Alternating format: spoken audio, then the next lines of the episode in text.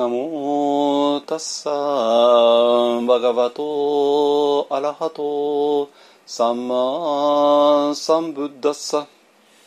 ナモタッサバガバトアラハトサンマサンブッダッサナモタッサバガバトアラハトサンマサンブッダッサ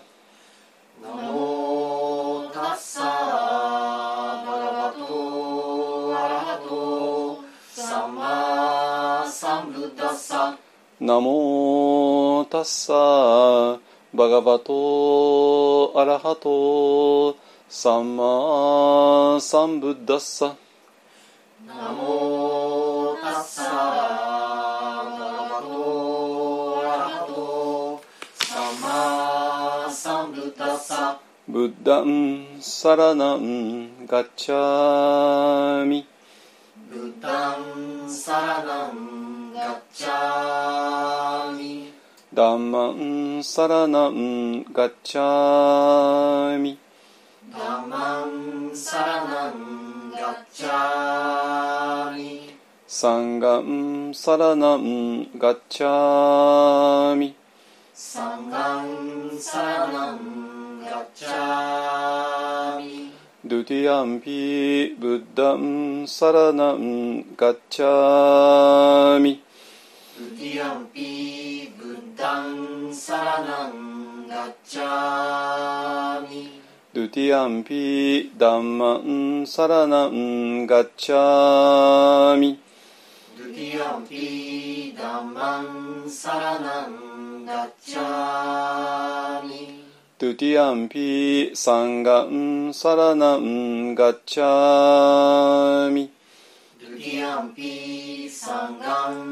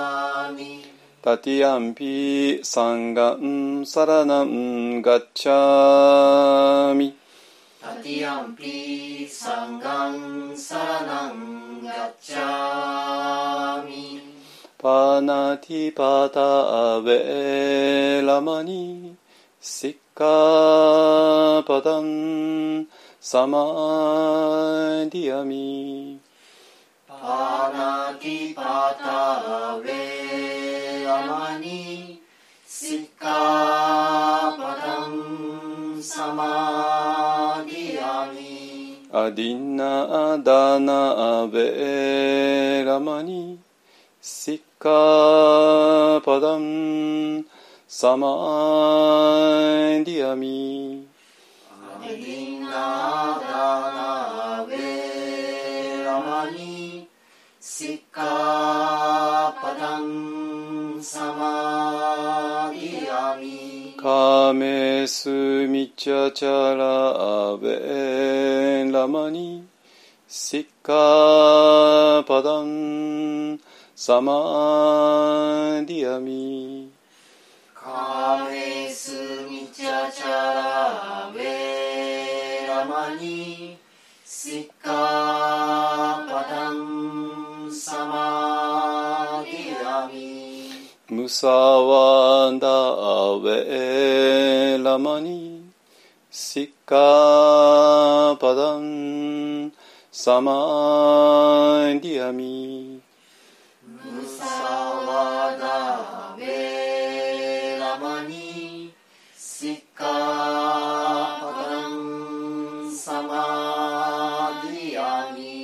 スラメラヤマチャパマダタナアベラマニシッカパダンサマンディアミスラメラヤマジャパマダタナアベラマニシッカ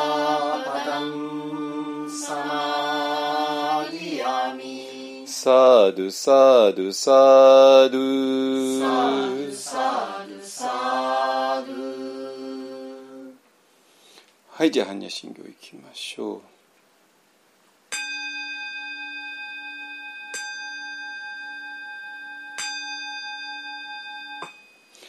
マカハンニャハラミタ心経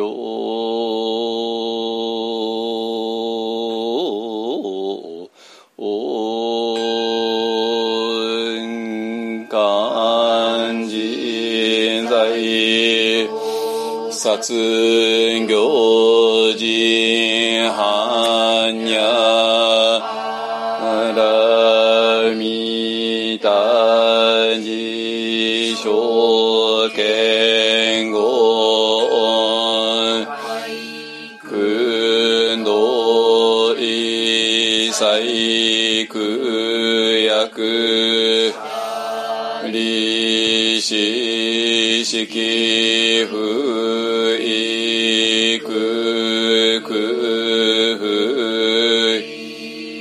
式式即税空空即税式創業式薬部尿税者利子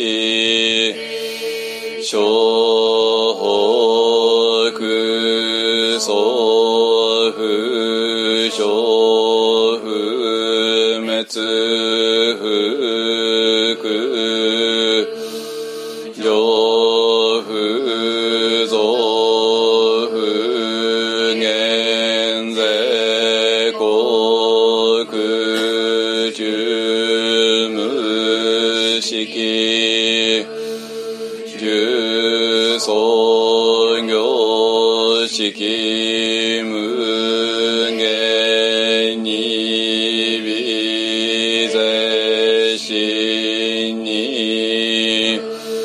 式小公未速法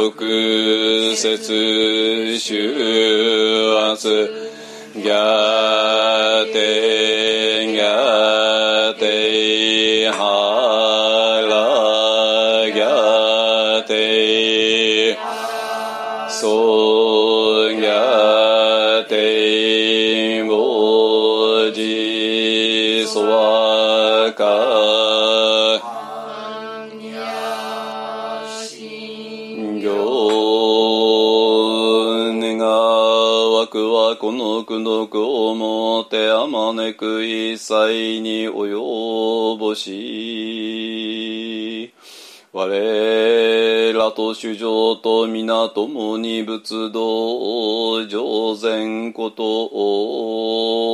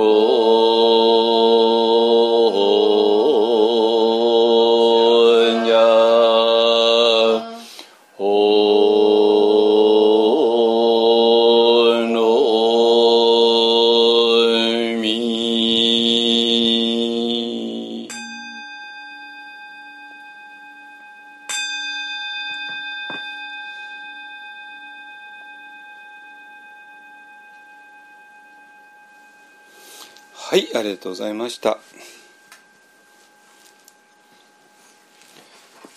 はい。どうぞどうぞ、もうゆっくりなさってください。はい、えっ、とね、鎌倉も典型的な梅雨の雨は降ってはいないんですけどもね、なんかずっともやっとして、でもあのちょっとね湿度がすごいんでちょっと除湿をねエアコンを除湿として使ってますけども。あのエアコン除湿で使うとほとんど電気代かかんないみたいななんでで非常に快適なんでいいかなってね感じですね。はい。はいえーとですねえーと今日もねあのかなり面白い主題になるかなと。思います。ね、えっ、となんなんだろうねあの、まあ、今ねもちろん裏バンダ一本案プロジェクトをやってるんだけども本当にこれやってよかったなって思ってるんですよ。で一つがね、まあ、もちろん裏バンダ一本案っていう場所を作作ろうとして、まあ、それがまあなんとか現実的な見通しがついてきたよねっていうね、まあまあ、だから、まあ、そういう新しい土壌が誕生するよねって、まあ、そういう意味でももちろんいいんだけれどもあのそんなそそういうレベルの話とは全然違うところでね本当にななんていうかな私自身がいろんなことを今学ばせていただいているで全てがリアルになってきた。でどどういうことかというと、まあ、今日もねあの消防現在随文記のある一節をあの読むんですけれどもやっぱりね今までだったら13世紀の、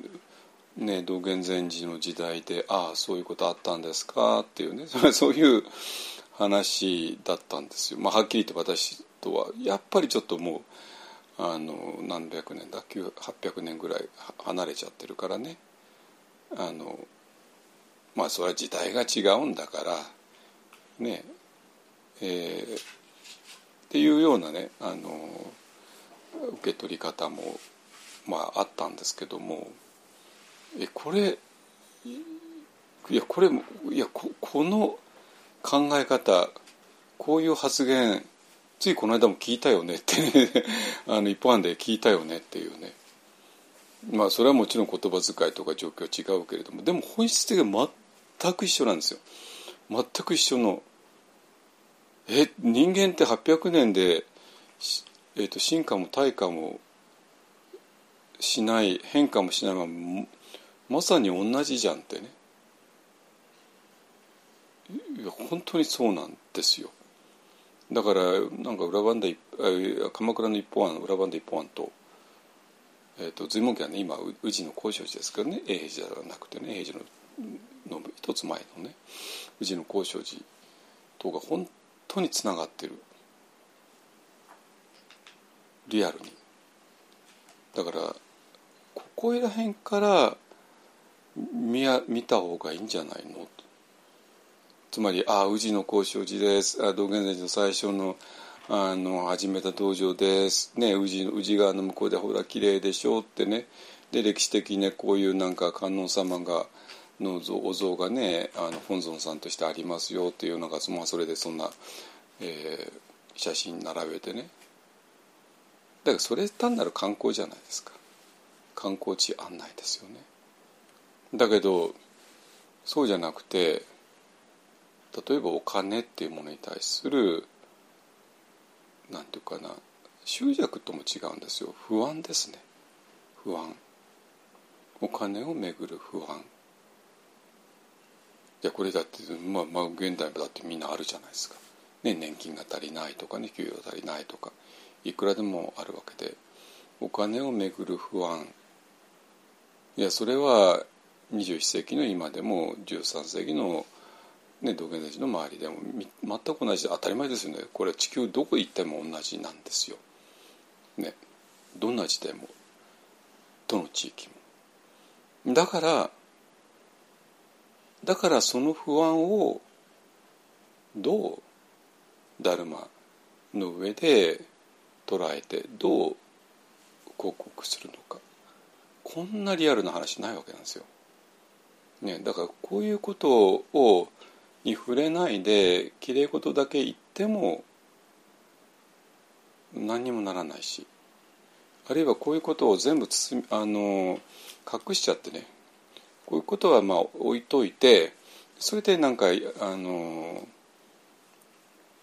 文化的なこととか歴史的なこととかあるいは教学的なこととかなんかそこらへんだけやると本当に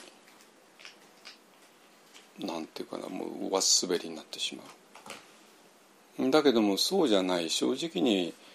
えー、みんなお金に対する不安があるわけでだからこそその不安をえー、どうダルマとして扱うべきなのかそれをやらないとねまあダルマの面からねあの例えば性的な欲望だとかねあるいはね名誉だとか名誉欲だとかねまあそんなことはまあ取り上げますけどもでお金を取り上げてもねあのお金に対して執着持っちゃいけないよとかねそんなそんなレベルの取り上げ方しかまあ普通しないんですよ。それだったらねあの終戦終戦度になってはいけないよとかねそそれだとあんまりリアルじゃないわけね。そうじゃなくてみんながお金をめぐっていろんな不安を抱いている、えー、そこそこに降りていかないと。でそしてそれはもうあの一般の人だけじゃなくて出家者もそうだっていうね。ででそれをめぐってある出家者と道元禅師との対話が非常にスリリングな対話があるんですよ。今日それを読みますけどもね。もうお互いにお互いにじゃないですね。あのその人はもう本音丸出しで、えー、本音丸出しで道元禅師に質問する。で道元禅師も答える。道元禅師に答えるって言ったってそのなんていうか自分の生活をどっかに置いといてそれで抽象的に答えてるんじゃないんですよ。自分の生活を丸ごと自分はこういうふうに生活してるんだ。っていうことを丸ごと提示してでその上で自分はこういうふうに思うからこういうふうな生き方をしてるんだってねもう裏表もなく話している。ここがすごいんですよ。でこれが普通できないのね。今のあの宗教者は。でできない理由は、ま、山ほどあるんだけどまあいいあのだからそこまで踏み込まないと宗教が宗教じゃないんですよ。ね、でそれで、えー、裏バンダ一本案プロジェクトやってよかったなっていう一つの理由が裏バンダ一本案プロジェクトをやるためにはもうそこまで踏み込んでいかないとそもそもできないし、ねまあ、記者っていうものを扱う以上はね。えー、でそれは記者してくださる人の問題でもあると同時にそれを受けるね我々一般の側の問題でもあるですよ。ね、でそれをね本当に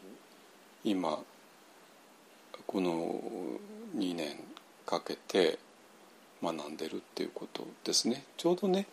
あの、まあ、この間先週が福島リトリートだったんでその時も言いましたけどちょうど2年前の、ね、2021年の6月の福島リトリートの後にあの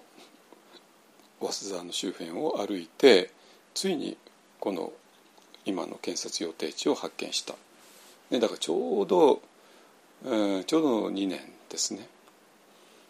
でちょうど2年で、えー、もう全て準備整ってもう来週か再来週に正式に工務店さんとの契約をする。で今月の終わりぐらいからスタートするってね工事が、えー、とこまでたどり着けたですよ。ね、ででこの2年の間になんとかな本当にリアルにいろんなことを学んだ、まあ、単に単にねあの、えー、建築のこととかねあのいろんなことももちろん学びましたよ。私は結構本気合い出してね断熱はどうのとかね。断熱材がどうのとかね、えー、そういうこと、ね。えー、だけどまあそれ以上に、えー、この、えー、お金をめぐる不安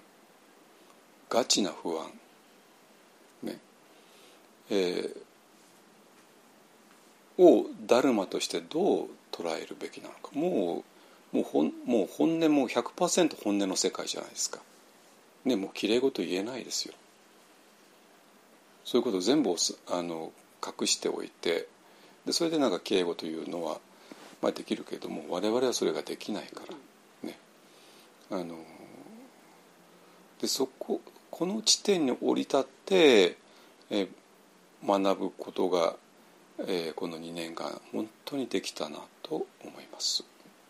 ねまあ、こんなに濃い学びの期間はなかったと思う。ででそして一番大事なのはこれ私だけじゃないの山下領土だけじゃなくてみんなもね一緒に学んできてくれた。ねあのすごい学びだったと思います。ねえー、でまあもちろん残念ながら学べなかった人たちもいるしで、まあ、今日はねちょっとその問題をちょっと取り上げていきますけども、えーと、今日のねあのあらかじめ、えーと、題を言っておくと、えー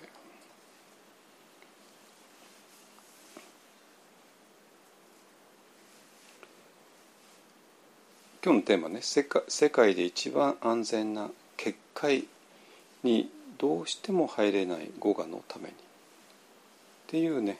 あの話を、えー、していきたいなと思います。ね、あの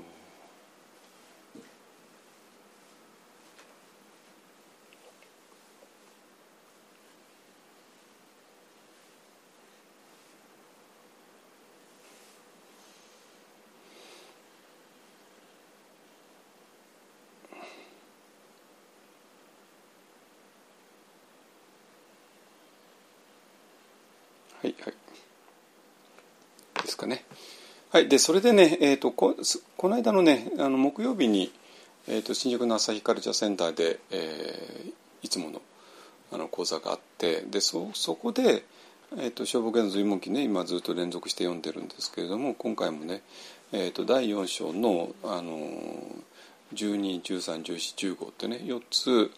一気に読んだんですよ。でこれこれね全部ちょっと4つやると全部長いから1つだけ多分1つか2つを取り上げることになると思いますけどね今日もね。あのでこれがね何の話かっていうとやっぱり語画の語画の話なんですよ語画の話。ね、で語画っていうものについてずっと今学んでるところですけどもじゃあそもそも語画っていうのはどういうふうに我々の中で働くの？どういう行動がどういう thinking が語画のものなのってね、えー、いうことこれが分かってないと語画って言ったってなんかあの仏教の抽象的な概念になってしまって全然身につかないわけですよ。でところが今日ね取り上げるような観点から語画を見ていくとものすごくリアルです。本当に。えこの考え方自体が語画の考え方だったのかっていうことが、まあ、見えてくるはずです。でこういうふうに考えることがまさに語画の裏返しのものだったんだ。ね、で4つ取り上げるんだけどもその4つがちょっとね全然点々バラバラなあの主題のように見えるはずです。でっていうのはね、まあ、あのこれは「随文記」っていう本のね特徴上そうそうなるんですよ。えーと、消防現像っていうのは土下座寺があのが書かれているのであのきちんと主題を決めてでそれで論理的にずっと展開していくから、えーと一つの大きな流れがあるわけなんですね。それを読み解いていくっていう面白さがあるんですけれども随文記っていうのは全然別な成り立ち方であの、まあ、何回も話すように宇治の交渉地でね有働大寺とお弟子さんたちが一緒に共同せ共同に修行生活をしている。でその合間合間で、えー、座禅の時にとかねあるいは朝のなんかちょっとした時とかあるいは夜座に曰くっていうね夜の座禅の時とかね。に土下座がまあちょっと短い法話をする。あるいはちょっと長い法話もする。ね。まあ正式な法話だったりまあ普通の話だったりね。でそれを懐奘さんが書き留めて作ってるからだから一つ一つの章は全然点々バラバラなあの subject が展開していくわけね。そこが正法眼蔵とは全く違うところで。えー、でだ今日あの朝倉で取り上げた4つっていうのもそういうふうにあのはい112131415っていうふうに展開してるけども12と13全く違うし14も違うし15も違うんですよ。でそうなんだけどもこれ全部語画なんですよね。語画っていうものがいかにもあの語画らしい考え方をする語画らしい判断判断をする語画らしい生き方をする。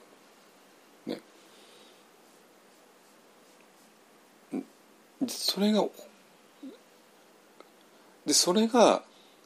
なんていうかな語画っていうとね、まあ、そうですねエゴって言ってでエゴっていうとなんかものすごいエゴイストとかねなんか思いついちゃうかもしれないけども全然違うんですよねここでは。だから例えばお金っていうものに対して、ね、お金に対する欲望っていうとなんかものすごい主戦とかねなんかガツガツした人を思い浮かべて、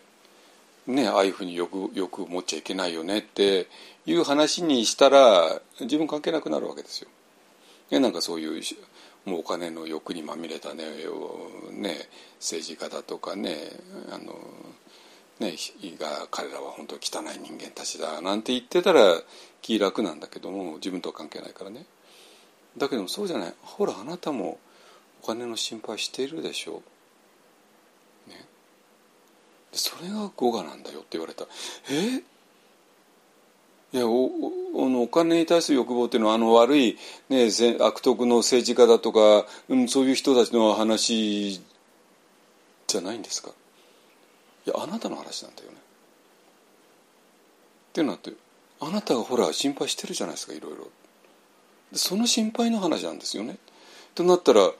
えちょっと話が違ってくる。まあ、要するに自分も巻き込まれてしまうってことなんですよ。ね、だからきつい。なんか適当にね、汚職に汚職の政治家なんて頭に描いてあいつら汚いやつらだよねなんて言って言ってるんだったら気楽だったんだけどもだけどそうじゃないってなったらえ私私別に汚職なんかしてないし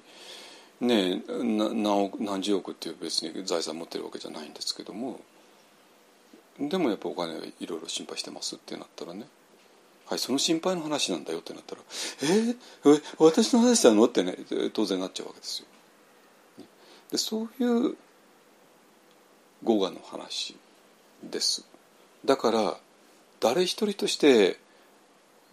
例外はいない。誰一人として誰が適当な人をねあの批判してて済むような話ではない。ね、だからもしここを本当に分かったとしたら我々は語学から解放されるっていうことなのね。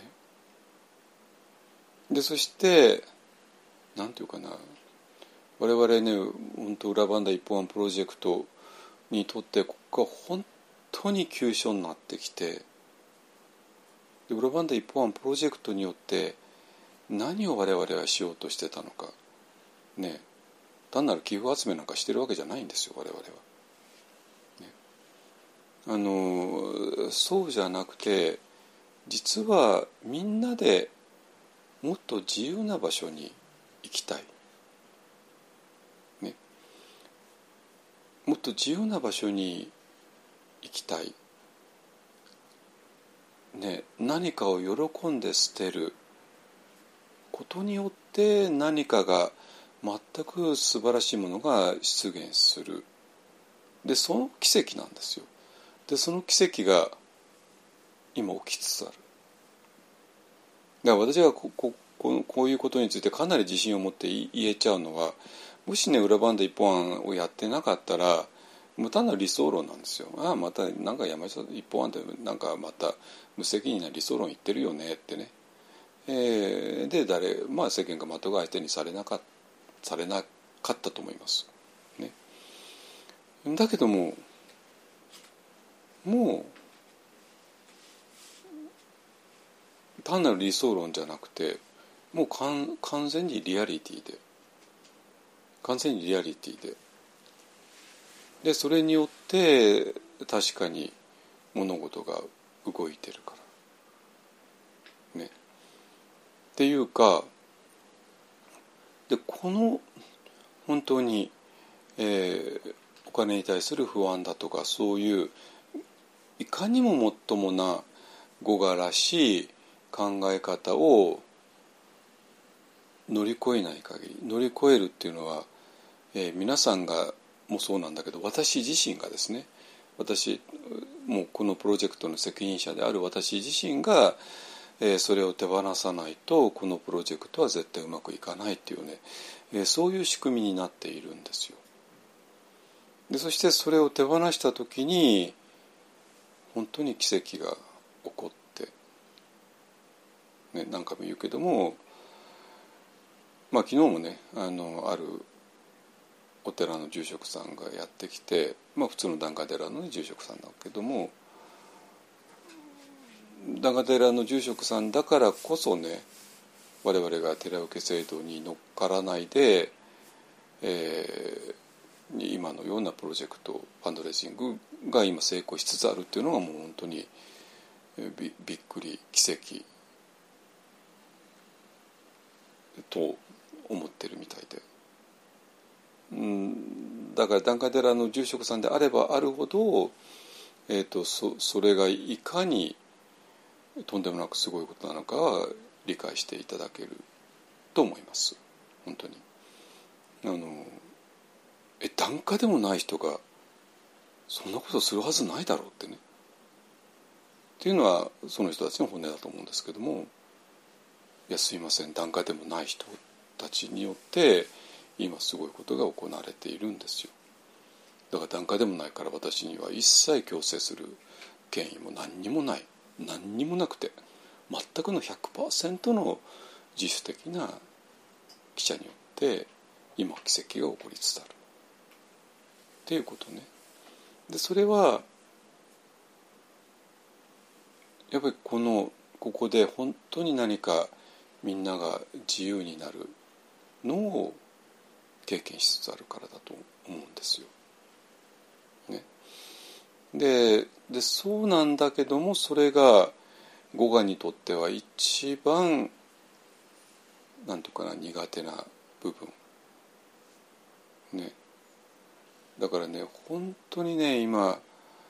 あの不思議な分断っていうのかなんか今起きつ起きて起きている。あのそれはちょうどねあのもう今 COVID-19 がね終わ終わり、終わりです。またなんかちょっと増えつつあるみたいでちょっとまた嫌な感じするんですけどね。あのまあ一応まあ一応終わってねえー、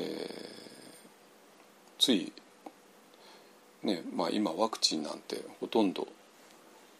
誰も気にしてない。エクセプト反ワクチンの人以外はね。あのまあ普通の人は適当に進められるままに打ってでそれでまあなんとか日本人がねあの日本全体として乗り越えたんだけどもまあ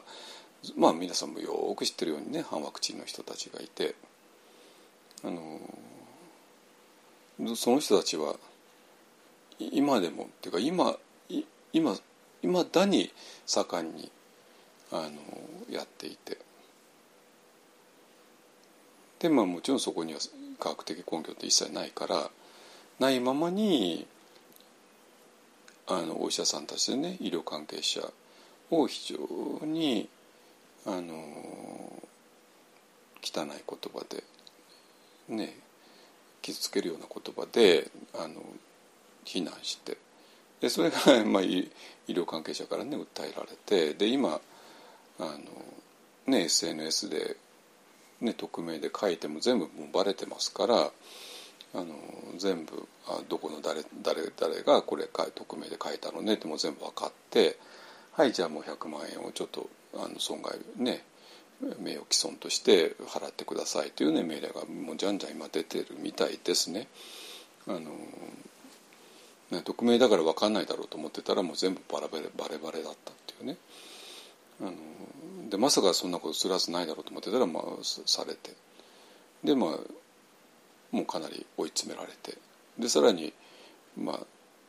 本当にすごいことになっているみたいですねそのグループの中ではね。でそれに対して一般の人たちとかあるいは医療者の人たちとかはもうもう完全にノーマルになって非常に平和な、ね、なっている。まあ、でとあのハーバードのねあのタカさんたちが書いてましたけどねもうあの人も本当に結構あのその集中攻撃の的にされてた人ですけども、まあ、今はねもう大丈夫みたいですけどね、まあ、そのタカさんが言うにはあのそのあまりにも違い、ね、クラスターあのそのグループと世間一般とがあまりにも違ってきちゃってるっていうね。だからその全く違う世界が同時に存在している、ね、みんな同じように生きている同じように世界を生きていると思っていたら全く違ってしまった。でこの一本案の周りでもまあ本当に残念ながらとしか言いようがない、えーまあ、一方で、えー非常に自由に安らぎを感じてそして元気になって、ね、生き生きとやっている人たちがいるかと思ったらまあまあそれは、まあ、私はまあ主にそういう人たちに囲まれてでこの間も福島でいろいろやってきたんですけどもだけどもそれに全く入れない人たちがいるえどうして？だって私の法話とか聞いてくれてたじゃないですか。一緒に瞑想してたじゃないですか。ね。でも通じてなかったのかってね。いうちょっとがっかりとか絶望感とかあるんですけどもでもねなんていうのかな。いや私全然全然あの悲観してなくて。あはいはい。あ見事にあそう反応してくれたのねってね。だからそういう反応してくれたら非常に話としては分かりやすい。ですよ。いいですか？えっ、とっていうのはね、えー、と今日はさっきも言ったように、えー、結界の話をします。ね、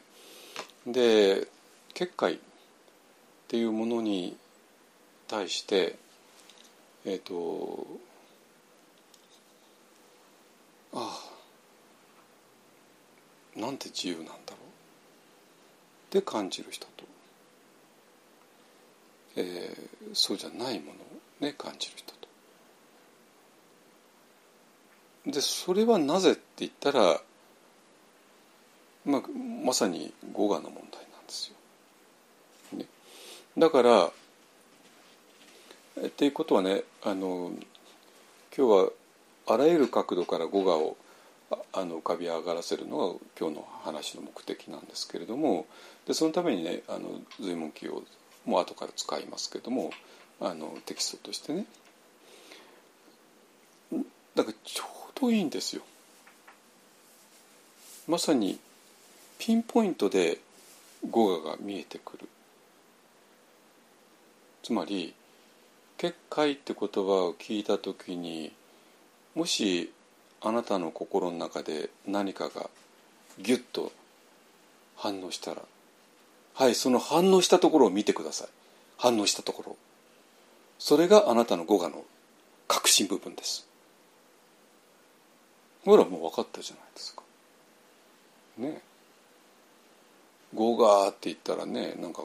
ちょっとまた抽象的な話になっちゃうしね。我を離れるとかねまあいくらでも仏典に書いてあるけれども。まあまあなんかなんかついいい話になってしまったりとかね。あるいは13世紀の前奏たちはこういうふうに生きてたよっていう自分とは関係ない話になってたり、ね、だけどもそうじゃないよね。自分の中の語我が問題でだけど自分の語中の語我があ分かんなかった時にほらこれが語我なんだよっていうのが見事にピンポイントで分かる。でそれは「結界」って言葉に反応した。そのあなたの心のその部分が語我の中心です、そしてそのためにごめんなさい。瞑想がうまくいかなかったんです。そのためにね。本当に。ね。んってことはねこれすごいいい話じゃないですか。だってこれ肉体的な病気のことを考えたら分かるはずです。ね肉体的な病気ね、ど何かが痛かったり不快不快だったりねいろいろする。でも何が一体自分は何の病気なのか分かんない。っていうのが一番始末に負えないわけなんですよ。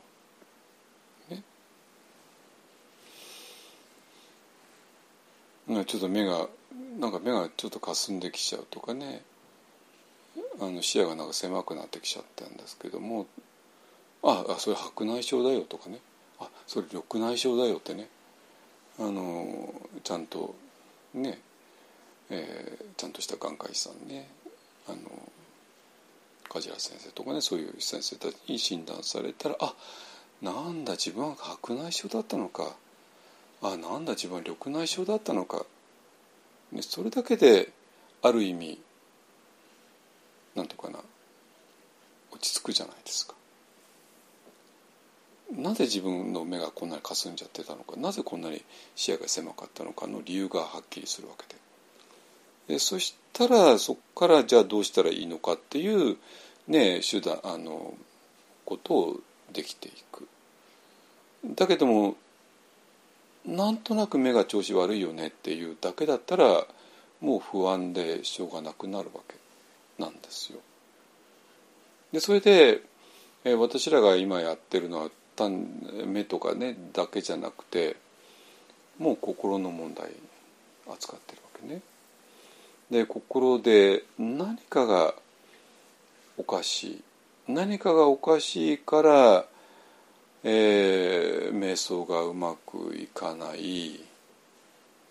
で一方案がが一番きついのはね他のね士官多座のとこだったら瞑想がうまくいくもいかないもの ないから あのえ自分がうまくいってないってこともそんなにバレずに済んじゃうんだけども一方案だと瞑想がうまくいってないところはもうすぐ分かってしまう本人にも分かってしまうし周りにも分かってしまう。ねっていうのは瞑想がうまくいった時の印が出てこないからですね。だからそういう印を求めない道場は山ほどあるから、まあ、そういうとこ行って行けば自分が瞑想うまくいってないところもバレずに済んじゃうけども一方あんたバレちゃうんですよ。これどっちがいいですかね？バレない方がいい？バレた方がいい？いやこれはねなんていうかな、うん、例えばね英語を学ぶって言ったって英語を学ぶ時に英語学校に行く英語の先生に習うって言った時にかなりねちょっと危ない危険性があるわけだからその人は英語全く知らないから英語を学ぶわけね。うんってことはその他の他人が英語を本当に喋ってるのかどうかはその人に判断できないわけなんですよ。だってその人自身は英語を知らないんだから。ね。だからでその時に自称英語の先生っていうのが目の前に現れて、えー、じゃああなたに英語を教えますよって言いながらその先生自身が英語何も知らなかったら英語学べないわけですよね。だけどもその生徒さんはその先生が英語を実は何も知らないということも分かんない。だって生徒さん自身が英語を知らないんだか。らなんてこと平気で起こるわけなんですよ。本当に。この瞑想の世界では。ね、だからあの瞑想がちょっとでもうまくいくとある印が現れるんだけどもこの印について先生自身が知らないかったらそしたらその先生が教えるその道場では印について話されること一切ないからだからその道場でやってる限り印が現れないってことは誰も気にもしないから。でそれでいいんですかね？いいのかな？それで。それだったら全然何も進まないってことなんですよ。で瞑想が進むってことの意味が全然知らないままに何も進まないで終わりってね下手すそうなります。だから一般はそれはダメです一般は明確に瞑瞑想が進むってことは一体どういうことかちゃんと定義があるし具体例があるしでその具体例に沿ってあのそれが出なかったらあちょっとまだまだだよねってはっきり言えちゃうからですね。あのそういうことなんですよ。でで今ねの病気の原因がはっきりしたように瞑想がうまくいかない原因がはっきりする。つまり結界って言葉にカチンとしたね。ほらカチンと音がするでしょ？その音がしたとそれが語がですよってね。もう言えちゃうわけ。えそしてそのカチンとあの派手に音がしたところでそのためにあのあなたは瞑想が全然進まなかったんだよってそしたらもう非常に単純明快になるじゃないですか。ね、ででそこでじゃあなんていうかなあのでその「語が」っていうのがね多分えだってここれは普通みんな思うでしょっていうような話なんですよ。つまり、えー、仏教でね、まあ、さっきも言ったけどもお金に対して欲を持っちゃいけないって言った場合にみんな想像するのはなんか汚職の政治家とかなんか想像しちゃってそうだよねあの人たちは汚い人たちだよねってね、えー、言ってる限りはこののんきな話になるんだけども自分がお金に対してこういうふうに心配する。そのそこなんだよって言われたらだってこの心配は誰だってするでしょってね。いやこれを言われちゃったらちょっと立つ瀬がないんですけどもってね。あのになるわけ。いいですかね。でそうなんだけどまさに、えー、そこでですよね。でそうなるとなんていうかそのいやいやいやいやこんなこんな当たり前でこれ心配するの当たり前でこの心配をするなって言われたら困りますってね言っていやこの心配をなんとか、えー、なくそうとして、まあ、いろんな世間的なことをやる方向に、まあ、安心を求めていくっていうねことですね。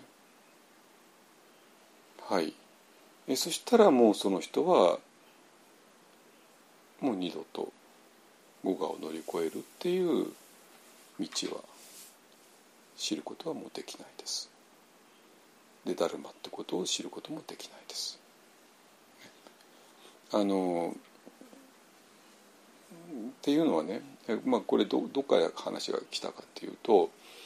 えーまあ、この間、えっと、裏番で一方案のあ福島リトリートの時にね、えー、建設予定地へ行って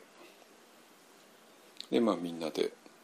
えー、こここの前どこにね具体的に建てようかっていうようなことをねずっと話してきて。でその時にねあの去年のね去年のちょうど1年前に、えー、買いた家を解体したんですけども、ね、前からあった建物をね解体したんだけどもでその時にね、えー、大きな石があったのね、4つぐらいですね。でその石をあの解体業者さんがあのユンボで、えーと東の端に寄せて置いてくれたんですよ、えー、4つぐらいですかね大きな石でね。でそしてまあそれは、まあ、だからあの邪魔にならないようにっていうねそういう意味で、えー、そうしたんですけども。でその時にね、えー、まあ私らがそれを見てであ松山さん入ったかな？はい。ちょうどよかった。あの松山さんが入ってくれたか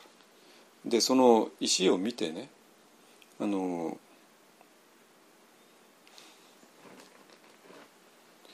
え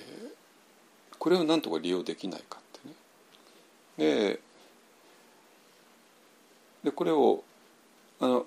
建設予定地っていうのは村道が通っていて村道からヒュッと入っていくようなねあのちょっと上がりながらえーと、2メートルぐらい2メートルもないか1メートルぐらい上がりながら、えー、そうするとあの一本あの建設予定地になるんですけどもその村道の入り口のところに左右に、えー、この石を置くとなんかかっこよくないかってねもうまるで門みたいにねあのなって。でそしてその石に、えー、例えばね裏番台一方案っていうね、えー、ものを刻む。でこれはもうあの、えー、お墓のね石材店がお墓に墓石にね戒名とか何々系戦争代々の墓とかねそういうものをあの刻みますからまあそれはもう石材石材店がもう得意中の得意とするところなんですよ。まあ、彼らは、えー、単に墓石だけじゃなくてね普通のあの記念碑とかなんかあのとかにも、えー、そういう同じ技術を使ってねあのやることがやってるみたいなんでだからまあまあいくつかね石材店にあたって、えー、それはもう技術的にも経済的にも、まあ、10万円ぐらいでなんとかできるんじゃないかなっていうねあの見通しはちょっと調べて立ってきてるんですけども。でその時にねえーと、入り口のところに石を置いて裏番台一方案とあともう一つは何か言葉とか、ね、アイコンとか何かをやって。でそうするとそれがいわゆるの三門になる、三門。でお寺っていうのはご存知のように三門っていうのはものすごく重要視するわけね。えー、まあ関東だったら目黒不動尊ね行けばね立派な三門があるわけですよ。でまあ私の両親が眠っている賢成寺さんですね臨済宗の本山ですけども賢成寺派のねそこも非常に立派な三門がある。でなぜそんなに三門を重要視するかというとそこでしっかりと世俗のあれを断ち切ってでそこから中は聖なる場所だよねっていうことのためにその断ち切るために三門ということを非常に大事にしてきた。ねえー、山形に山寺っていうねあのあるんですけども立石寺か、ねあのえー、岩に静けさえ岩にしみる蝉の声蝉の音？声、ね、あの場所が読んだ非常に有名なお寺でまあ前はよく福島リトリートなど行ってたんですけどもね。でそこも途中であの、えー、アウンのね、えー、像があってそこから先はもう邪悪なものは入れないよっていうねあの、えー、場所があるんですよ。でそれをちょうどそうしたらいいよねってねあのあってでそうしたらそそこれがちょうど山門のようになってでそこから先は聖なる場所として結界が張られる。ね、で結界ねあの一番象徴的なのが、まあ、例えばこの間私ら自身がやったんだけども地鎮祭でね、えー、竹を四隅に張ってでそれをしめ縄でえ囲んででそうするとその四隅の中が聖なる場所になってで、まあ、そこで、えー、土地の神様に対してお祈りしてでここをどうかあの使わせてくださいでそしてここでの活動がねどうかうまくいくように皆さん、ね、あの土地の神様どうかお守りくださいっていう、ね、お祈りを、えー、去年の10月にしたんですけどもあ、まあ、その写真をねちょっと今日のあれに載せますけれどもねあのそれが典型的な結界ですね。はい、ででそうするとどういうことか。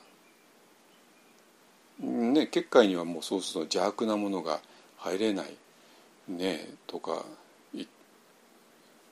になるけどもそんななんかわけのわかんないねね悪霊とかなんかが入れないってなったら単なるおとぎ話なんですよ。そうじゃなくて我々にとってもそんなのはそんなのんきな話ではなくて語我が入れないっていうね語我が入れないっていうことになる。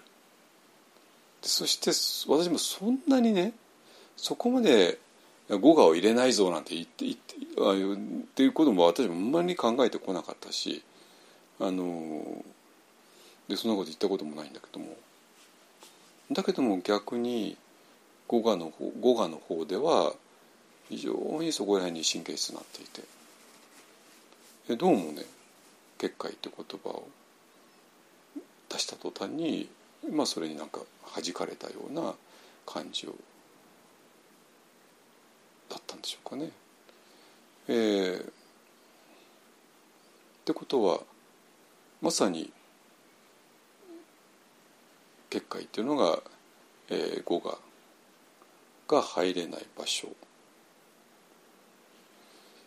てことは逆に言うと結界の中は語学から解放された場所になります。だからその語学から解放された結界が裏番台一方案だとしたらまあ確かにね、えー、私らが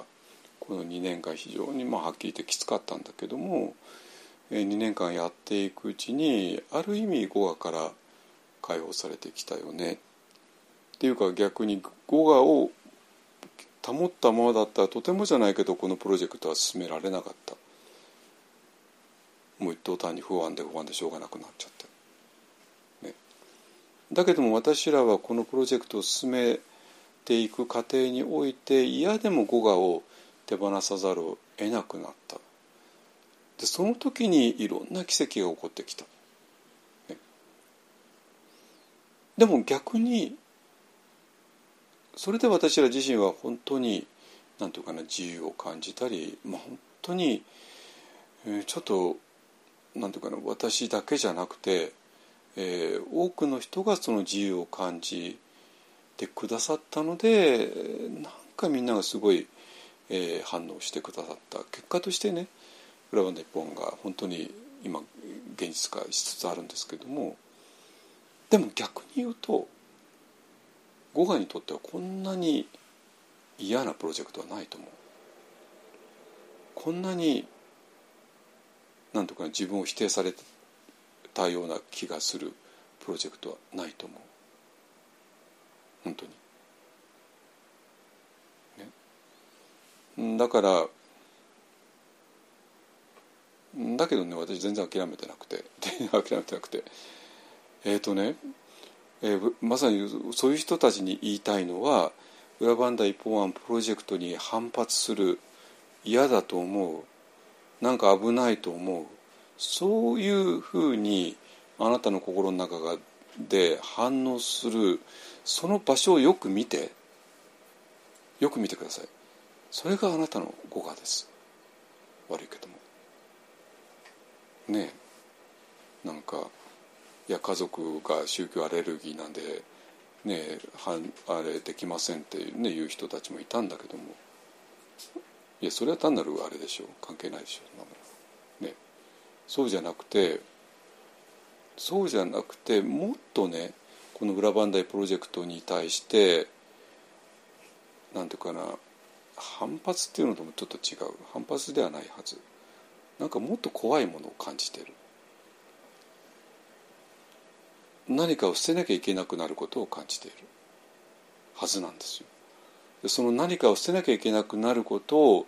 感じているその恐怖その不安その確信部分を見てほしい。それがあなたの語がです。本当に。だからこんなに親切なプロジェクトないと思うんだけどな。だって語が発見期になっちゃってるから。だからだってね皆さん大きな病院行ってくださいねで体の不調を訴えてくださいそしたらもうあらゆる検査をしてくれますよ。ね、そしてあなたの、ね、体の不調の原因はここなんだってね言ってくれる。ねまあ、そのためも結構お金かかるしいろんなねあの MRI がどうのとかね X 線がどうのとかね飲んだねあの口と肛門からね内視鏡入れて られて全部見られたりとかね私もこの間しましたけど、えー、そういうことをしてあここに大腸ポリープあるよねってねいうふうにして、まあ、発見してでそれを取る、ね。えー、ことするじゃないですか大きな病院行けばね。小さなクリニックでも。ね。えーででそれであこの大腸ポリープは下手すると大腸がんになる可能性があるからもうちょっと今取りましょうって言ってね。で取るわけですよ。私も9月にやりますけども。でそんそれぐらいみんな苦労して肉体的なことをやるじゃないですか。でも心に関してはねちょっとそれがなかなか難しいんだけれども難しいんだけれどももうこんな裏バンダ一本案プロジェクトぐらい非常に正確な語が発見装置はないないんですよ。本当に。すごくないですか？ね。だからでこの裏バンダ一本案にあの参加してくれた人はねもうもうそれはもうあれなんですけどもそれよりか反発してる人たち。いまだに参加できない人たち。でその参加できないあなたを止めているその何かあるいは何か反発してしまうその何か。カチンとするカチンという音が鳴ったその場所を見てほしい。それがあなたの語がです。あなたをいかにもあなたのことを心配しているように見せて実はあなたをとんでもないとこへあの連れていく。最大の人生のなんていうかな障害物です。本当に。ね。だから自分にとっての最大の信頼できる友達と思っていたものが実はとんでもなくやってで自分がもう嫌だなってカチンとしたものが実はあなたを本当の解放に連れていく、そういうもんなんですよ。本当に不思議なもんで。ね、でそこを見てほしい。いいですかね。はいじゃあねえっ、ー、とそこをやった上で今からね、えーと、随文記を読みます。本当に面白い。本当に。あのでそうするとね13世紀の人も今の人も同じじゃんってね。同じような思考方法するわけね。えー、で皆さんはね今道元禅師とある訪ねてきたお坊さんが会話をします。で皆さんは多分ね訪ねてきたお坊さんの方にシンパシーを感じるはず。っていうかシンパシーっていうよりか理解できるはず。道元禅師の言ってることの方が多分理解できないはずなんですよ、ね、だから世間は世間受けはそっちのお坊さんの方がするわけ。道元禅は全然世間受けしないはずなんですよ。が世間から反発食らうはずなんですよ。本当に。ね。あのだからそこをね、えー、見てほしいのね。っていうのは、えーと、世間っていうのは語我の集合体です。で世間で普通に考える、ね、とそれは語が考えてることなんですよ。ね、えっていうのは世間というのは語我の集まりだから。いいですか？でそうするとねあの世間が考えることと仏法が考えることっていうか当然ずれちゃうわけね。で世間が普通に考える、えー、こと。が世間からするとそれが最もそうに聞こえちゃうんですよ。ね、でそれをじゃあどうやっていや最もそうなんだけども実は違うんだよねっていうことを発見するのかっていうこと。なのね。でこれはねちょっと苦労してもらわないと困る。できないんですよ。だから、えーと、この間のね朝カルでも言ったんですけれども朝カルでね私いつも鐘を、まあ、朝カルっていうのは6時半午後6時半から始まるわけ、えーと、会社帰りの人とかねあお母さんそうか。ね会社帰りの人とかね5時まで働いてるわけじゃないですかね。5時までバーってやってて。ね、それで新宿まで来て6時半から朝から。だから5時まで会社の中でわーってやってた延長で随文読んだって無理じゃないですか。ね。だからちょっと5時までうわーってやっていた心は落としてほしいわけね。あのじゃないとダルマを受け入れる準備できてないから。でそれで、えーそのダルマを受け入れてもらうために私は鐘を3つ鳴らすんですよ。いつもね。で集中してくださいねでこの鐘を3つ鳴らすのはどういう意味なのかつまり心がモンキーさんみたいにあっちへ行ってこっち行ってあっち行ってこっち行って昨日へ飛んで明日へ飛んで、ね、そうじゃなくて鐘の音にチーンとなった音に集中することで、えー心を落ち着けていくのではないよねっていう話なのね。今のがね世間世間受けの話なんですよ。あるいは世間が理解できる話なのね。で世間世間でもあの心があっち行ったりこっち行ったりしてるっていうのは理解できるじゃないですか。ね、そして鐘の音っていうものに集中することでこのあっちへ行ったりこっちへ行ったりしてたのが一つにあの落ち着いてくるそれが集中だよねでだから集中が大事だよねっていうのは、えー世間の論理で完璧に理解できちゃうわけ。ね、あそうか。マインドフルネスっていうのはこの今ここっていう場所にいてでそして何かの対象に集中してでそしてそれを好きとか嫌いとかいう反応なしに見ることなのね。でそうすると、えー我々が心をどっか行っちゃってるのからも解放されて反応するのからも解放されるのね。わあ素晴らしいねって、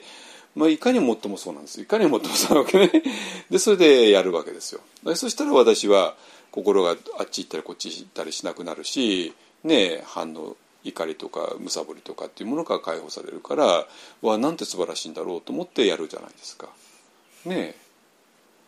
できるかというとできないわけね。できないんですよ。でできなかったらあと何があるかというと、まあ、自分はなんでダメな人間なんだって思うかあるいはまだ時間が足りないからと思うか。でもあるいはもう多分なんかちょっとしたテクニックがあるんじゃないかと思うか。ね。いうところでやってまあやっていくらやったって拉致開かないわけなんですよ。拉致開くわけずがないわけ。でそうするとだんだんとあのやらなくなる。本当に。まあ、多分だんだんやらなくなるっていうのがね のが一番だと思うよ。あの本当に。あのまあ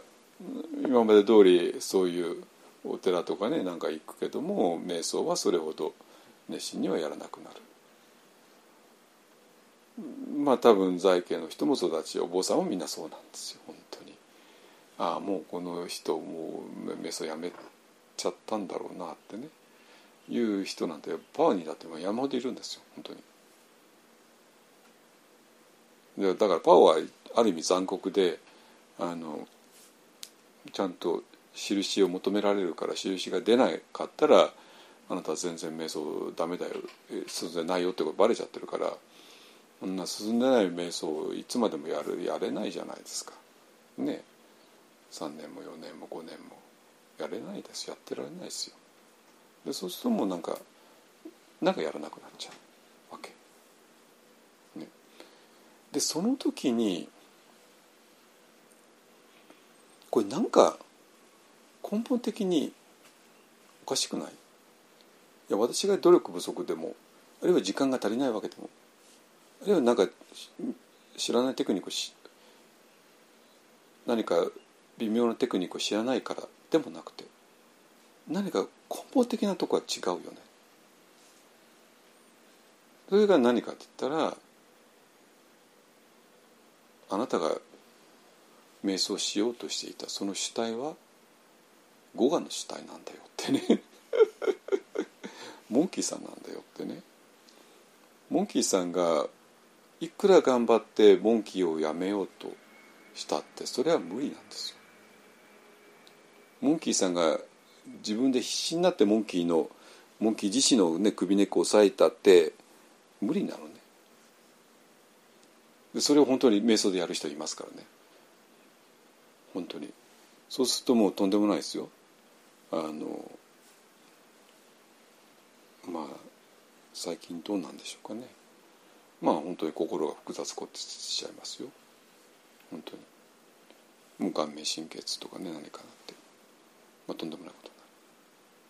もうそんな家ざらにいます。本当でまあ、特にもうこんな瞑想道場のお坊さんなんてもう逃げ場がないですからね。本当におかしくなることなんて山ほどある。で肝心なことを教えてないから。で肝心なことっていうのはその語話が瞑想するんじゃないんだよっていうことですね。ではなくて全く違う主体と変わらない限り無理なんだよ。でそれを教えてあげないからそれを教えてあげない限り語話に語話から見るとそういう説明しかもうないわけなんですよ。ね、だから語話から見ると全て論理的で全て筋が通っていること、ね、だからやるわけね。でやってどうしてもできない。なぜ？それは自己矛盾だから。モンキーさんがモンキーさん自身をやめようということだから。モンキーさんが自分の首根っこを押さえてモンキーであることをやめるなんて無理じゃないですか、まあ、そういうことなんですよ。でたまになんかのあのあれでモンキーさんがモンキーさんをやめてスッとね瞑想状態に入ることもある。けれどもそういうことがあったとしてもその人はあ自分は推測できたと思っちゃうから絶対全く違うことが起こってるとは理解できない。からああこんな感じ集中すればいいんだねって言ってまた同じことをやってしまってまたできない。こと本当に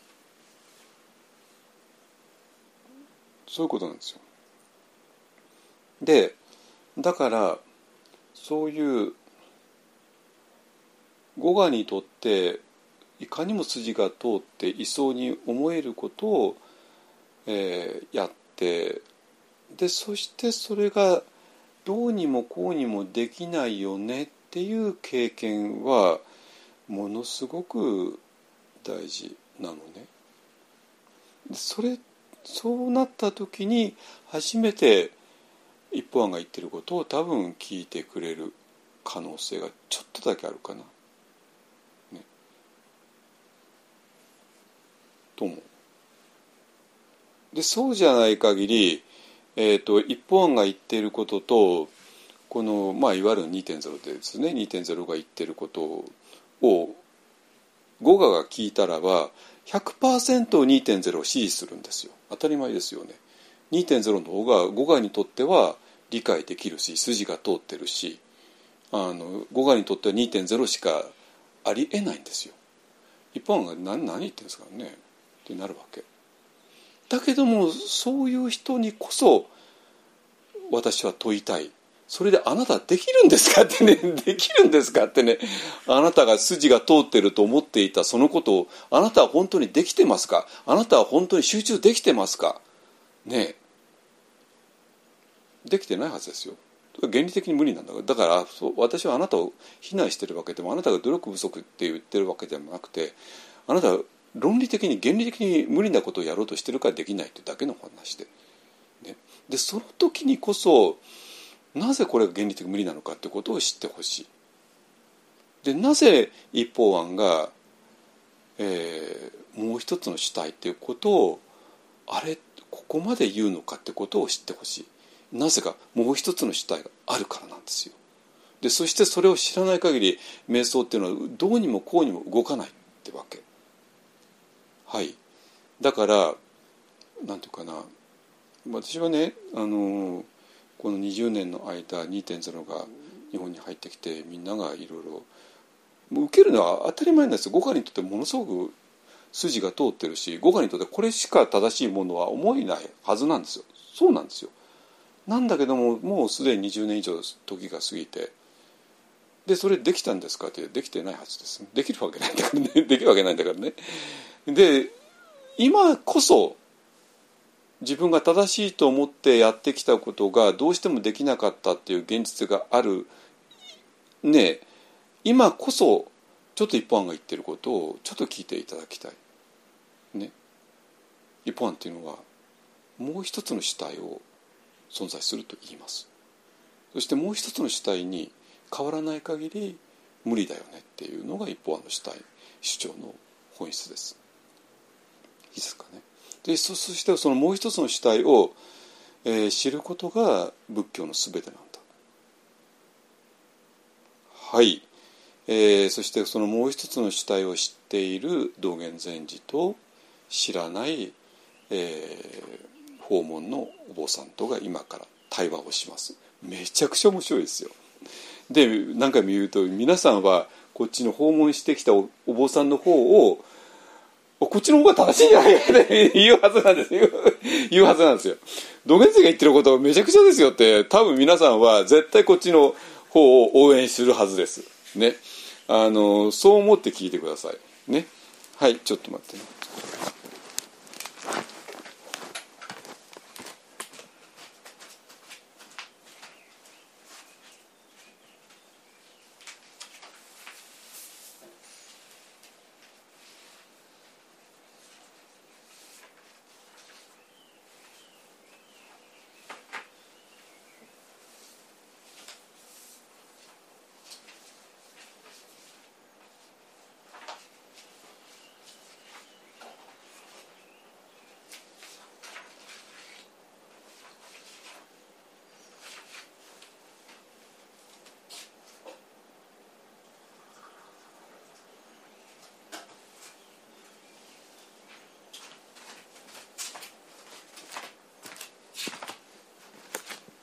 はい行きますよ。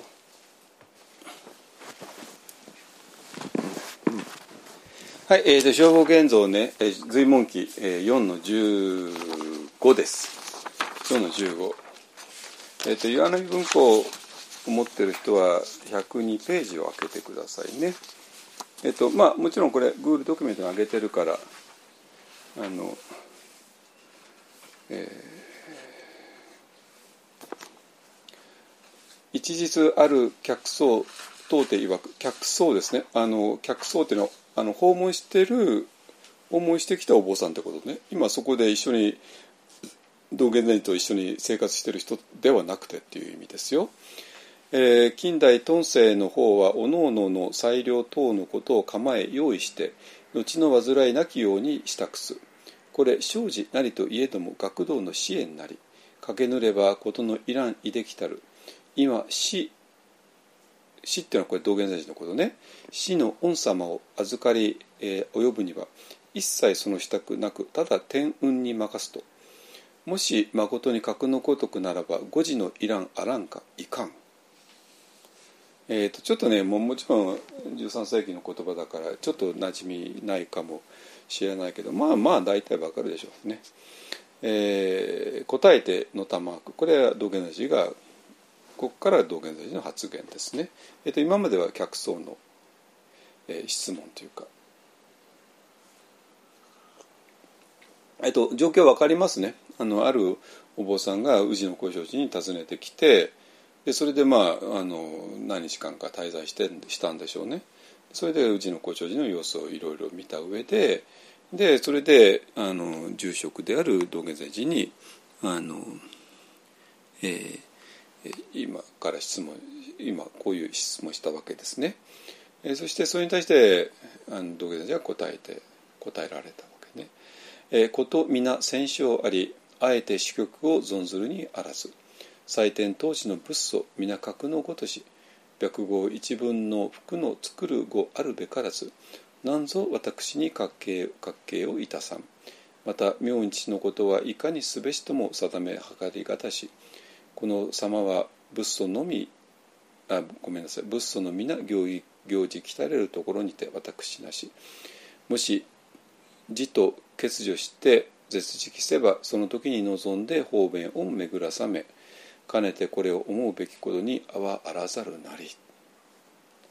すごいね。すごいね。でこれがもう一つの主体っていうものを知っている人の答えですで客層っていうのがもう一つの主体を知らない人の知らない人が非常に絶対に持つであろう非常に最もな疑問質問ですね。だからもう一つの主体を世間はほとんど知らないからだからこの客層の方に皆さんは同意するはずです。で道元禅師の方を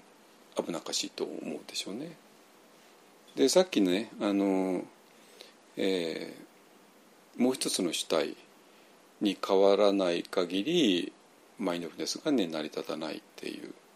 ことでね、まあ、ある、ね、こういうツイートがあるのね。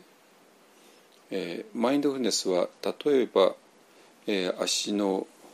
裏を感じながら呼吸と連動して歩くことでガラッと景色が変わることであって、えー、その時頭の中でおしゃべりし続ける主体ではなく別の主体に少なからずシフトしているこのシフトがない限り景色が変わることはない。ね、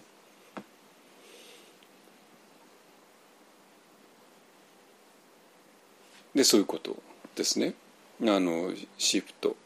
まあ、私はもうピッチャー交代とかさまざまな言葉を使ってきました。今まで。ね、だからべだからマインドフルネスも語我が今までマインドフルネスをやってきた。だ、まあ、しょうがないんですよ。だって世間では語我しかないんだから。ね。ピッチャーが一人しかいない野球のチームみたいなもんで。で誰がピッチャー投げるのっていう疑問がないわけですよ。ね、ピッチャーだたくさんいたら今日の先発誰、ね、リリーフは誰って決めなきゃいけないけども一人しかいなかったらそんな疑問湧かないじゃないですか。でそれと同じで、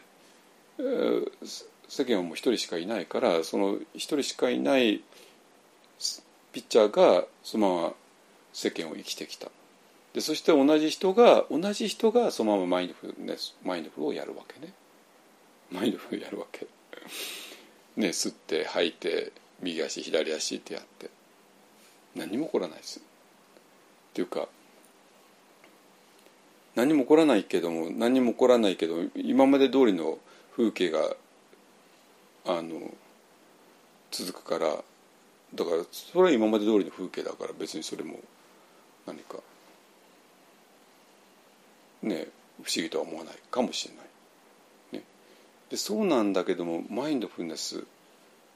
ねまあ、特に今これはウォーキングメディテーションですけどもウォーキングメディテーションした時に景色が変わる。よく知っている景色。まあ私らもこの後、えー、稲村ヶ崎公園を行くんだけどもよく知っている松が、まあ、今ちょっとアジサイが咲いてますけどね。今咲いてるアジサイががらりと変わる。全く同じ景色なんだけども全く違う景色に変わる。えなんなんなのこれ？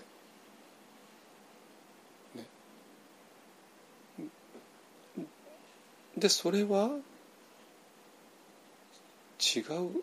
主体にが吸って吐いて右足左足をしているから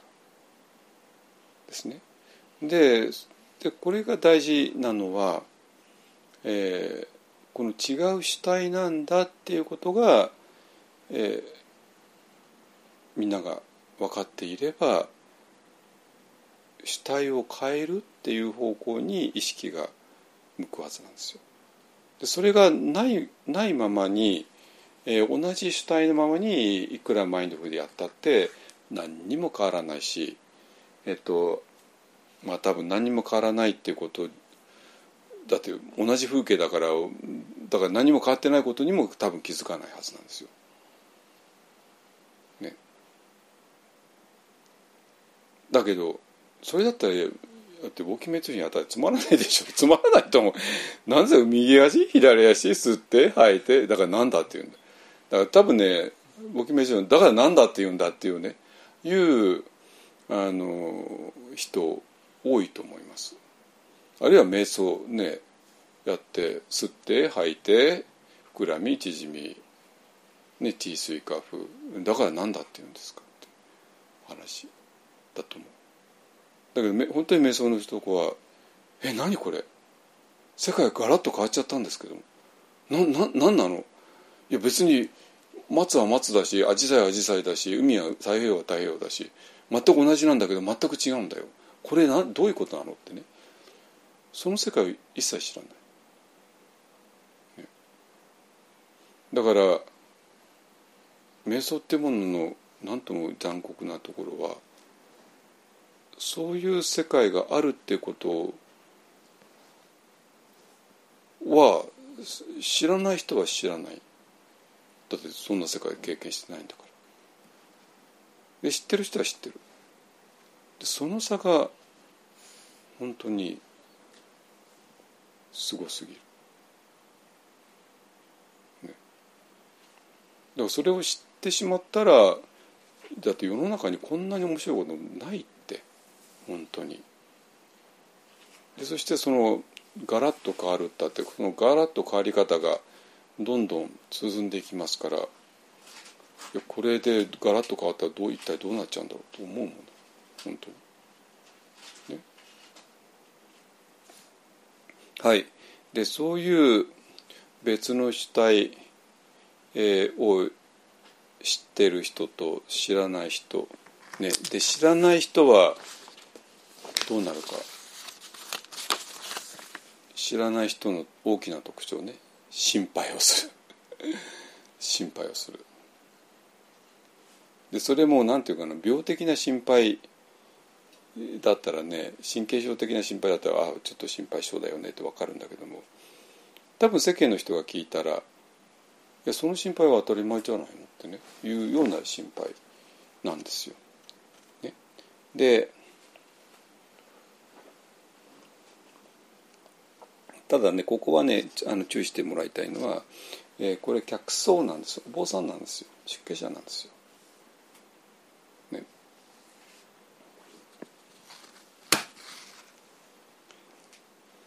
えー、出家者なのね出家者なんだけどもなんかこの人多分ねちゃんとしたお師匠さんについてないんですよ あのちゃんとしたお師匠さんがこの人を何も教えなかったんでしょうね。ね、で多分お嬢さん自身が、まあ、こういう考え方だったんだと思う。ね、じゃあ何何をどどう言ってるのかというとえ？一日ある客層等で曰く。ね？だからある日、えー、訪問していた、えー、出家者の、ね、お坊さんが、えー、道元禅師にまあ質問してこういうようなことを言いましたよ。ね？えー、近代遁世の方はおのおの裁量のことを構え用意して、えーとまあ、これはねあの近代近代というのは最近のってことですね遁世、えーまあ、出家する、ね。まあ、だからそれまでは仕事していて給料もらって、ね。まあ、もちろん13世紀と21世紀の、ね、仕事は違うとはいえね。まあでも基本的には同じなわけですよ。何かの仕事をしてそれによって、えー、給料みたいなものをもらって生活していた。であの出家っていうのは、まあ、そういうことをやめるわけですからやめるわけですから、まあ、いきなり収入がなくなる収入がなくなるからあらかじめ、えーまあ、貯金をしておくね、えー、おのおのの裁量等のことを構え用意して、あの自分が生活できるように用意する。まあえっと、これはねあの財家のことこと言ってるわけじゃなくて、えっと、お坊さんのことですよ客層ねそこちょっと誤解しないでくださいね。えー、後の患いなきように支度す。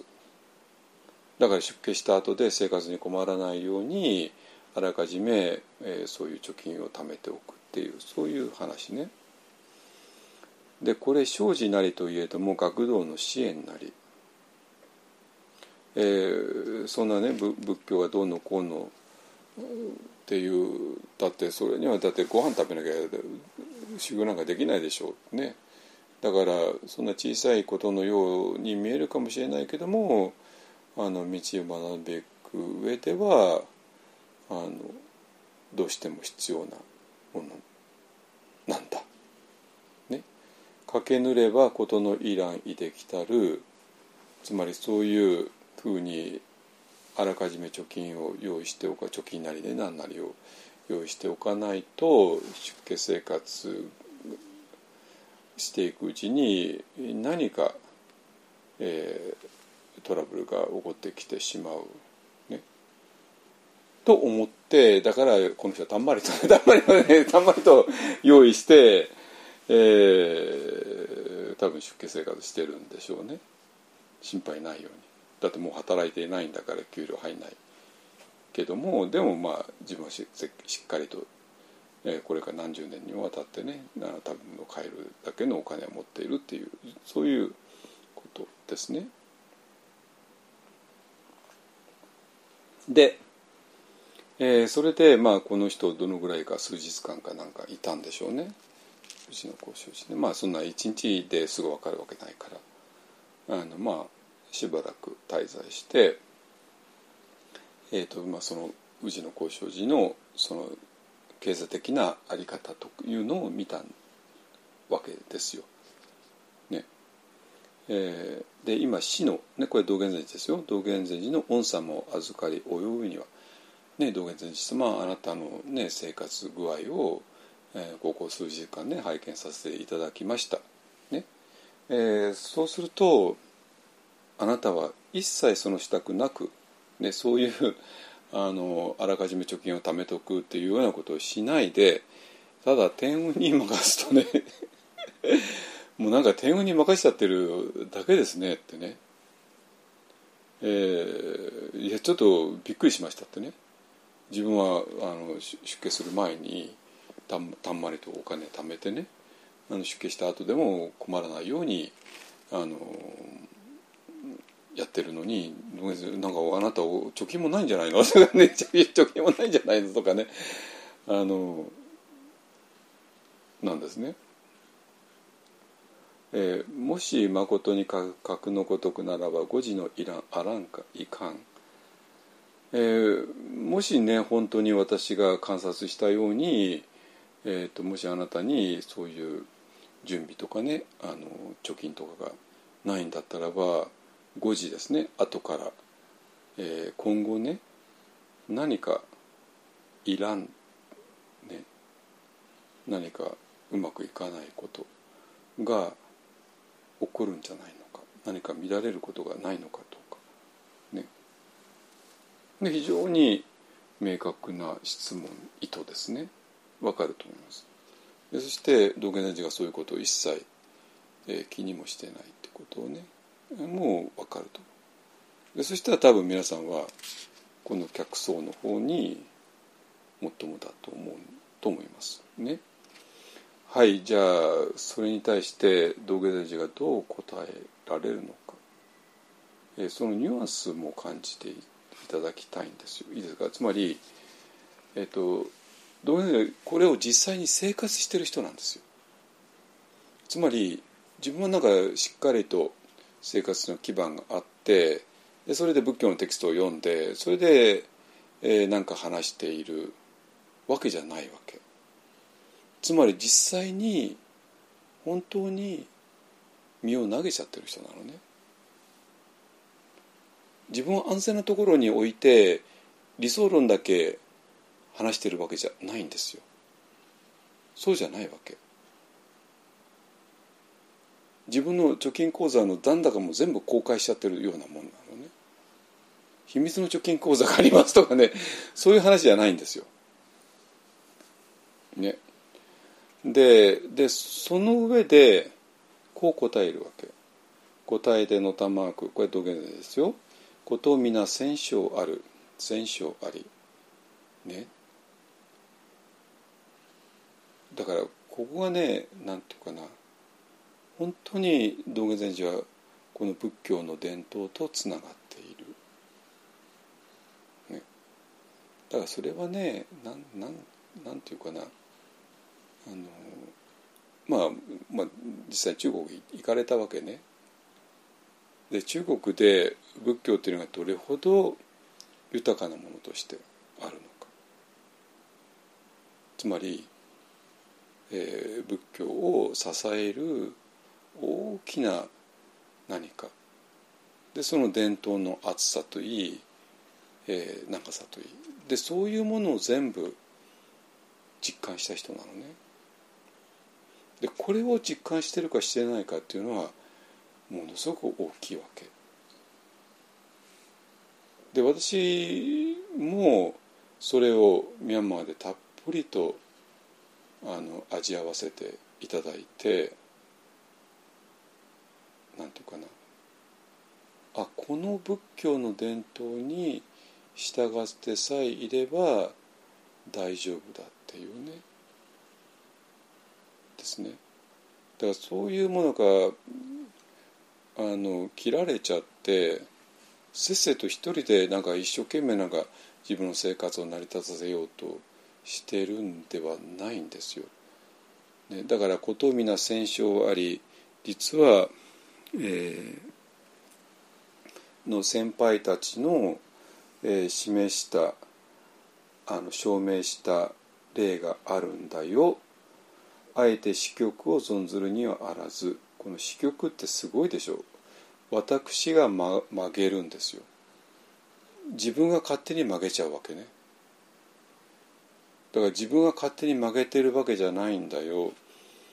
実は仏教の伝統に素直に従っているんだよって言ってるわけ。でこのこれは自信なんだけども自信まあ自信といえば自信なんだけどもこの何とも言えない安心感ですね。さあこれがね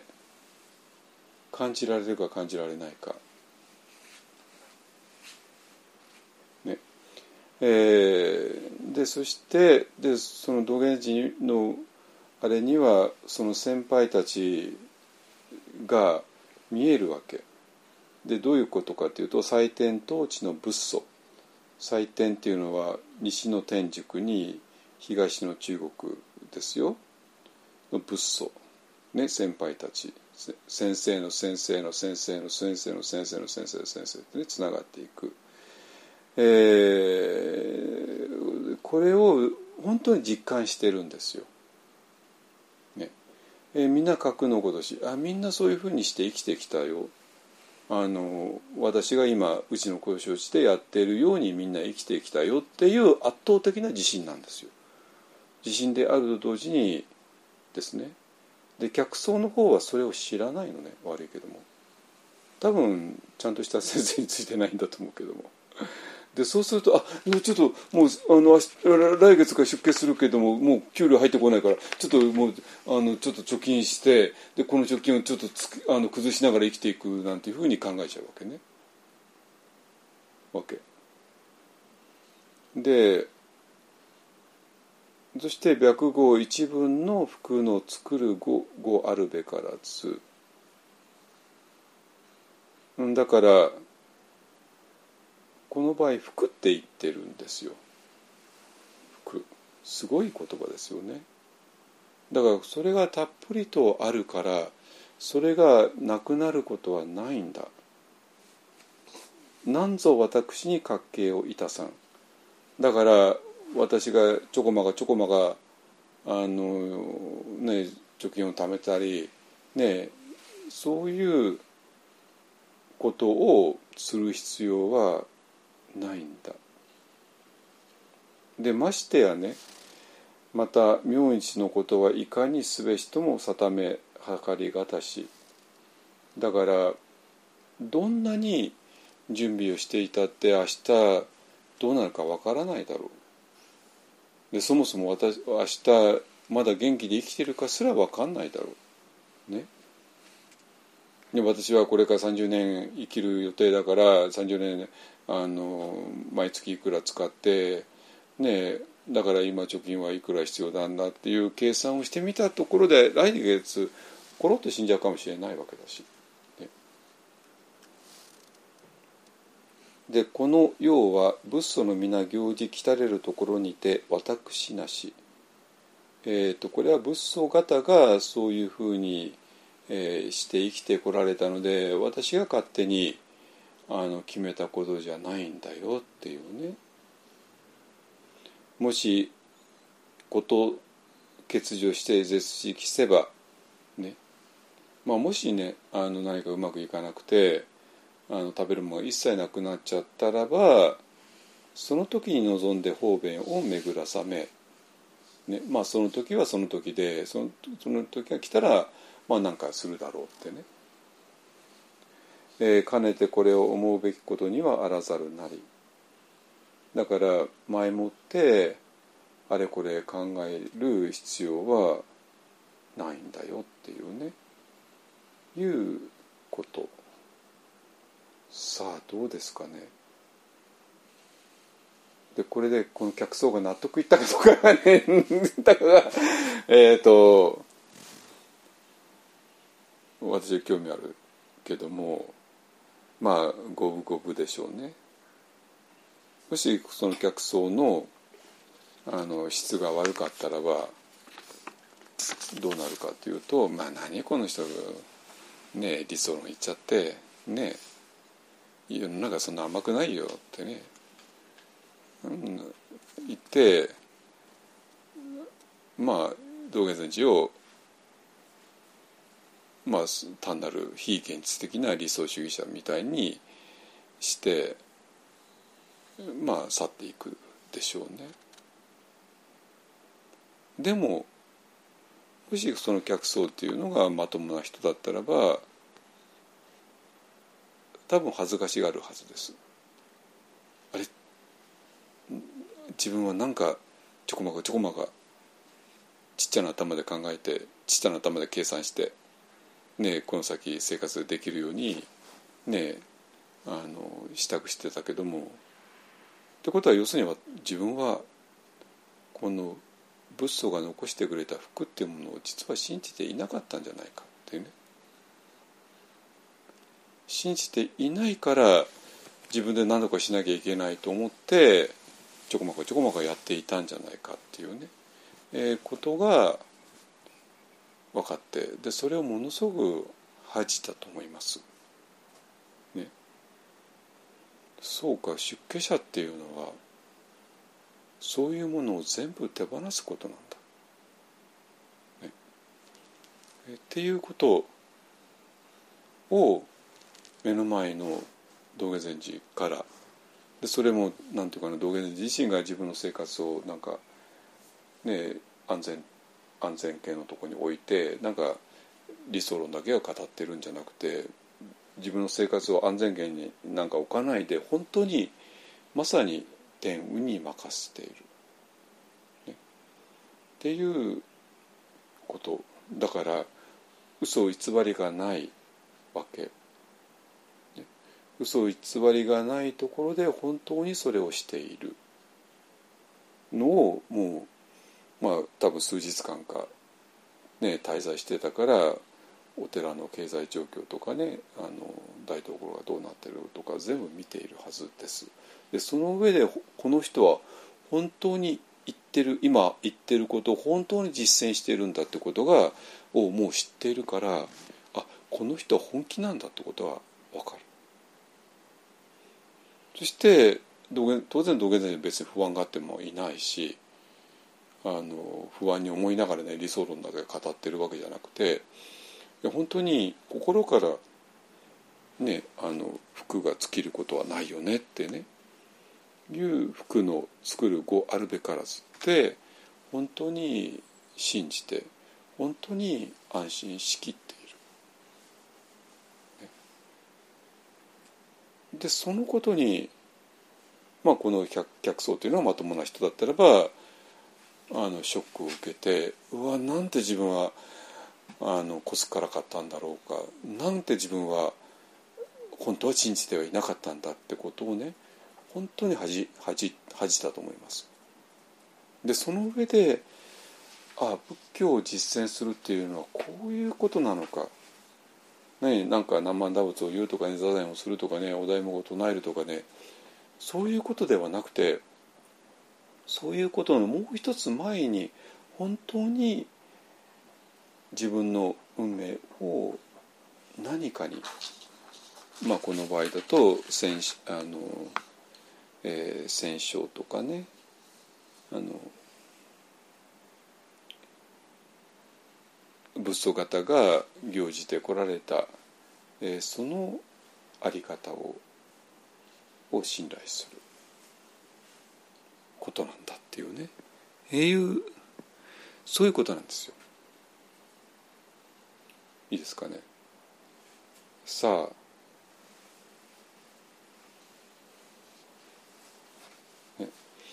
で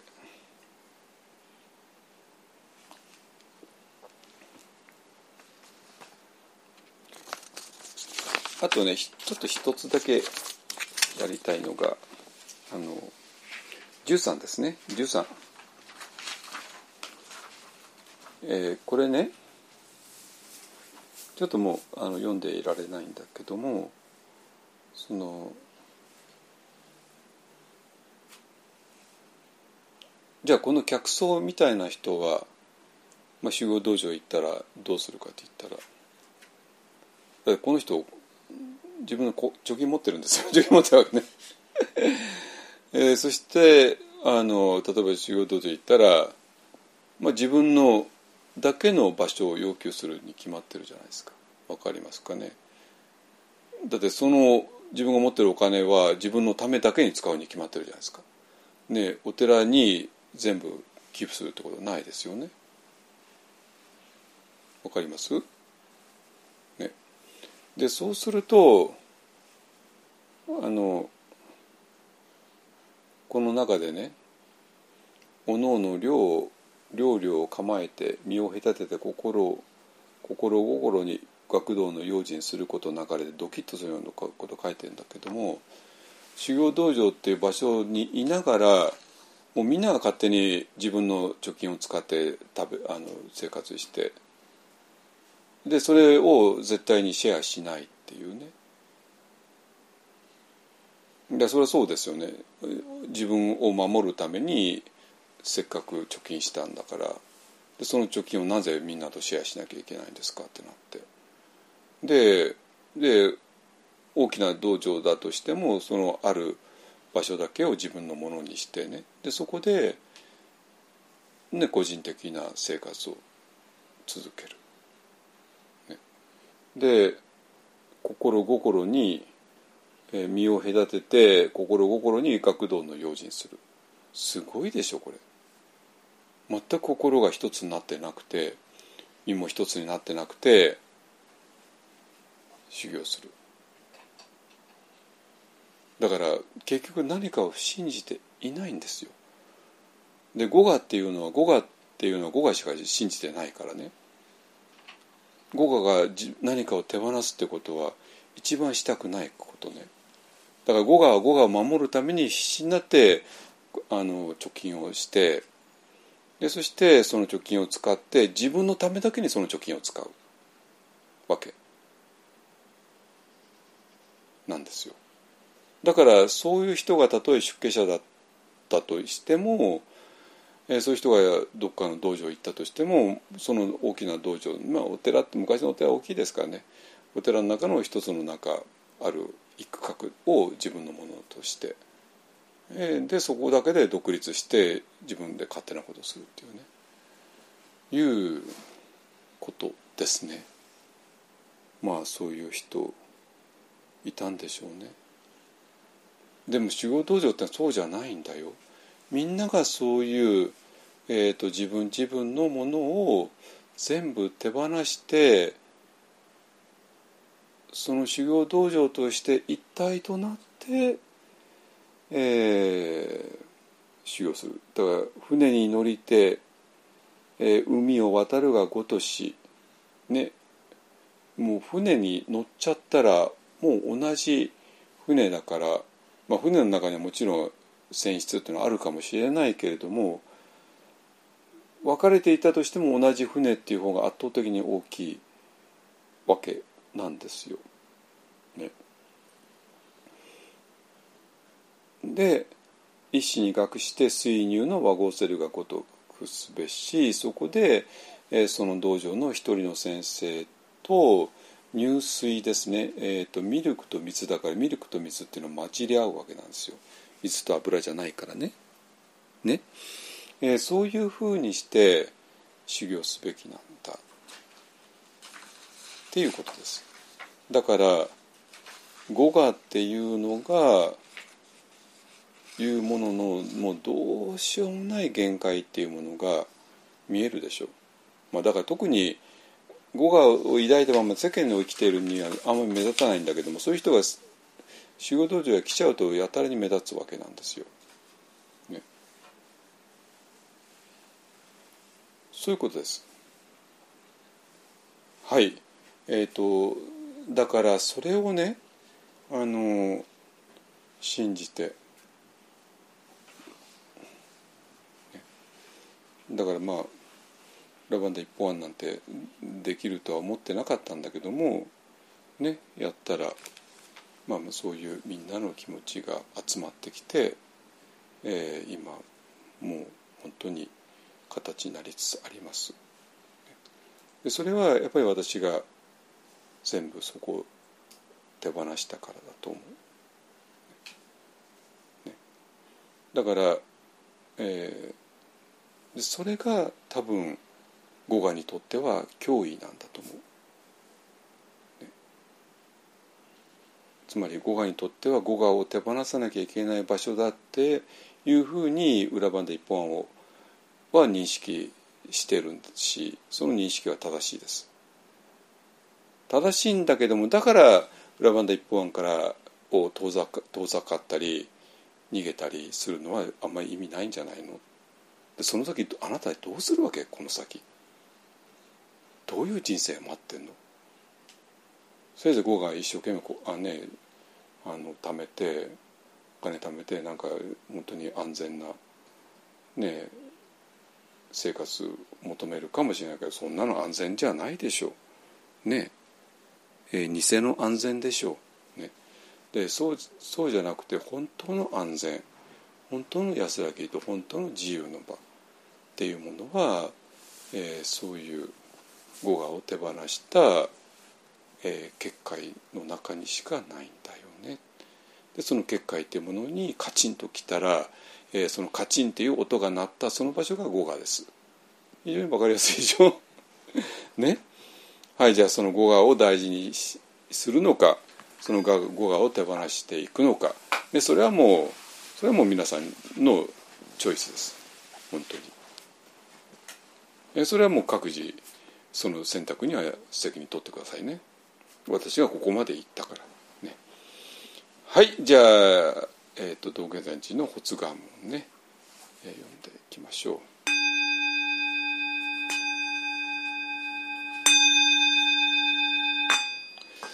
願わくは我と一切主情とともに根性よりないし症状を尽くして消防を聞くことあらん。あらん時消防を偽弱せじ不信なるべからずまさに消防に合わん時世法を捨てて。十字線ついに大地の右上とともに浄土することへん。主上無変性願道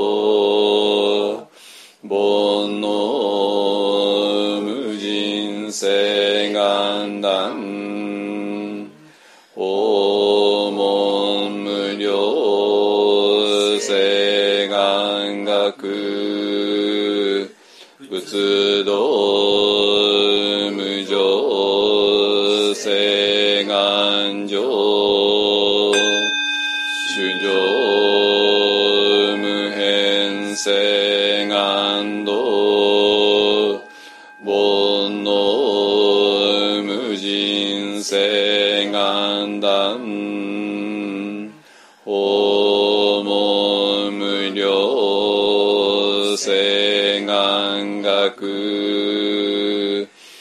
仏道無常聖願